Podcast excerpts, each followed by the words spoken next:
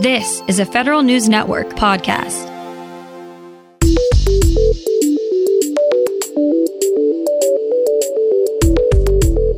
Coming up on today's Federal Newscast, an effort in Congress to raise hourly wages for workers in the federal wage grade system. One senator wants to know more about security issues with a popular teleconference app. And while keeping elected leaders safe, the Secret Service has also been helping track down COVID fraudsters. These stories and more in today's Federal Newscast.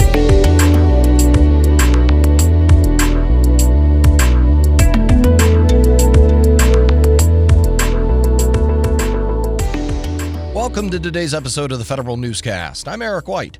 A Pennsylvania congressman and senator are trying again to raise salaries for hourly earners in the federal wage grade system. Senator Bob Casey and Congressman Matt Cartwright are reintroducing legislation that would limit the number of wage areas within a certain locality pay region. Locality pay regions are based on metropolitan markets, but the regions for wage grade employees are based on military installation placements from the 1950s. Members of Congress say their bill would bring more pay parity to general schedule employees and hourly wage earners who work in the same region. Senators Elizabeth Warren, Sherrod Brown, and Christopher Murphy are co-sponsors of the Senate bill. The White House gives agencies new marching orders to secure their data and networks. Federal News Network's Jason Miller brings us the details. Agencies have a series of new deadlines to shore up their networks and data, starting with creating a plan to move to a zero-trust architecture in the next 60 days and encrypting data at rest and data in transit in the next 6 months. President Joe Biden mandated dozens of new steps to address longstanding cybersecurity challenges in a new executive order he signed Wednesday. A senior administration official says the White House picked 5 specific things that they believe will make life significantly harder for a hacker to hack. Jason Miller, Federal News Network. Senator Ron Wyden remains concerned about security problems in the Zoom for Government platform, almost a year after his first request for information. The Oregon Democrat wrote a second letter to the General Services Administration asking for more details about the certification the FedRAMP program authorized for Zoom in April 2019 for government-wide use. Wyden first asked for the documents in June 2020, and GSA denied his request. A slew of cybersecurity bills passes the Senate Homeland Security and Governmental Affairs Committee. The Cyber Response and Recovery Act would stand up a fund for the Cybersecurity and Infrastructure Security Agency. The fund would help organizations in and out of government recover from major cyber attacks. The Federal Rotational Cyber Workforce Program Act would give federal employees an opportunity to lend their cyber expertise to other agencies, and the Civilian Cybersecurity Reserve Act would stand up a program that would make former feds and armed services personnel available to assist as needed in agency cybersecurity protection. A National Secure Data Service would give researchers greater access to federal data, but would otherwise keep that data private. That's what Congressman Don Beyer is proposing with his National Secure Data Service Act. The bill requires the National Science Foundation to launch the service. The Commission on Evidence-Based Policymaking first proposed standing up this organization in 2017. Many of its other recommendations Congress included in the Foundations for Evidence-Based Policymaking Act that became law in 2019. The Secret Service is wielding its investigative power to take on COVID-related financial fraud. The agency has played a critical role in helping the Small Business Administration and the Departments of Justice and Labor recover $2 billion in fraudulently obtained relief funds. The service says it's opened over 1,400 investigations and seized at least $640 million. The agency's Global Investigative Operations Center continues to work with the nationwide network of cyber fraud task forces and private sector organizations against bad actors defrauding taxpayer-funded relief. A new audit shows the Defense Department is still struggling with improper payments. The department's latest financial reports estimate only a little more than 1% of its payments were higher or lower than they should have been in 2020, but the DoD Inspector General says it's hard to know whether those figures are accurate. Out of the 11 areas DoD uses to estimate improper payments, the IG says 7 are using unreliable data. The Army reaches a major milestone related to COVID-19. Federal News Network's Scott Massioni explains. The Army's now administered 1 million coronavirus vaccines at military medical treatment facilities. The service has been providing shots around the world to service members, military family members, civilians, and contractors at 80 different locations. To date, nearly 360,000 soldiers have received their first vaccine and about 280,000 are fully vaccinated. The military as a whole is still battling misinformation and skepticism about vaccines. The Defense Department estimates that about a third of service members are declining or waiting to get the shot.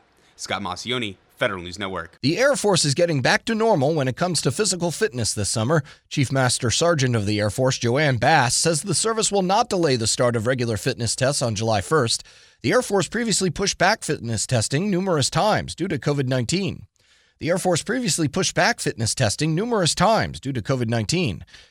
relied on airmen to remain physically fit during the pandemic and encouraged them to stay ready for possible deployments.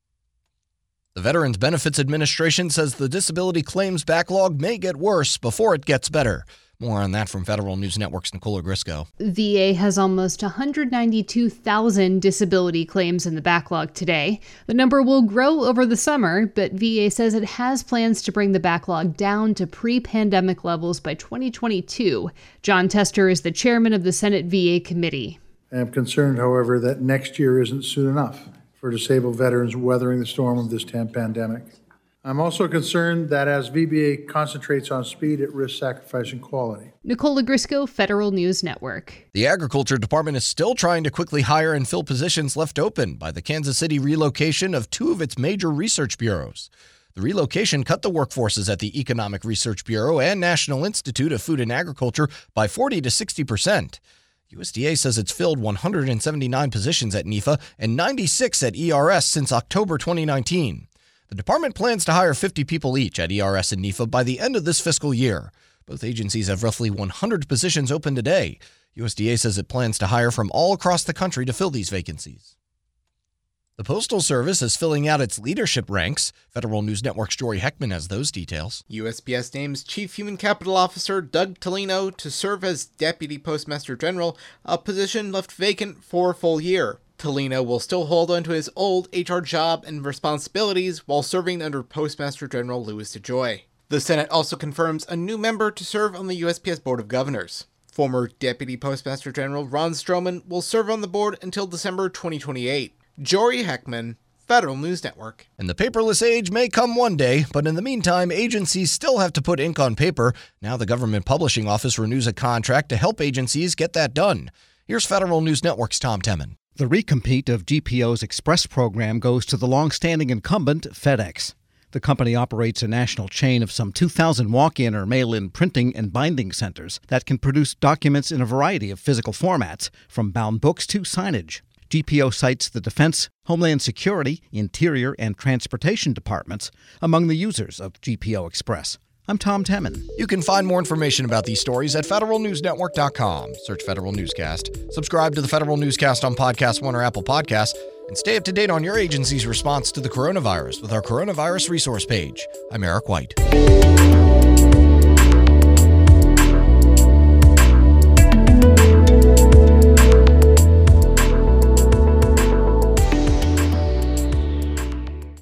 This holiday, whether you're making a Baker's Simple Truth turkey for 40 or a Murray's Baked Brie for 2, Baker's has fast, fresh delivery and free pickup, so you can make holiday meals that bring you all together to create memories that last. Baker's, fresh for everyone. Free pickup on orders of $35 or more. Restrictions may apply. Get more ways to save at the Buy 5 or More Save $1 each sale. Just buy 5 or more participating items and save $1 each with card. Baker's, fresh for everyone.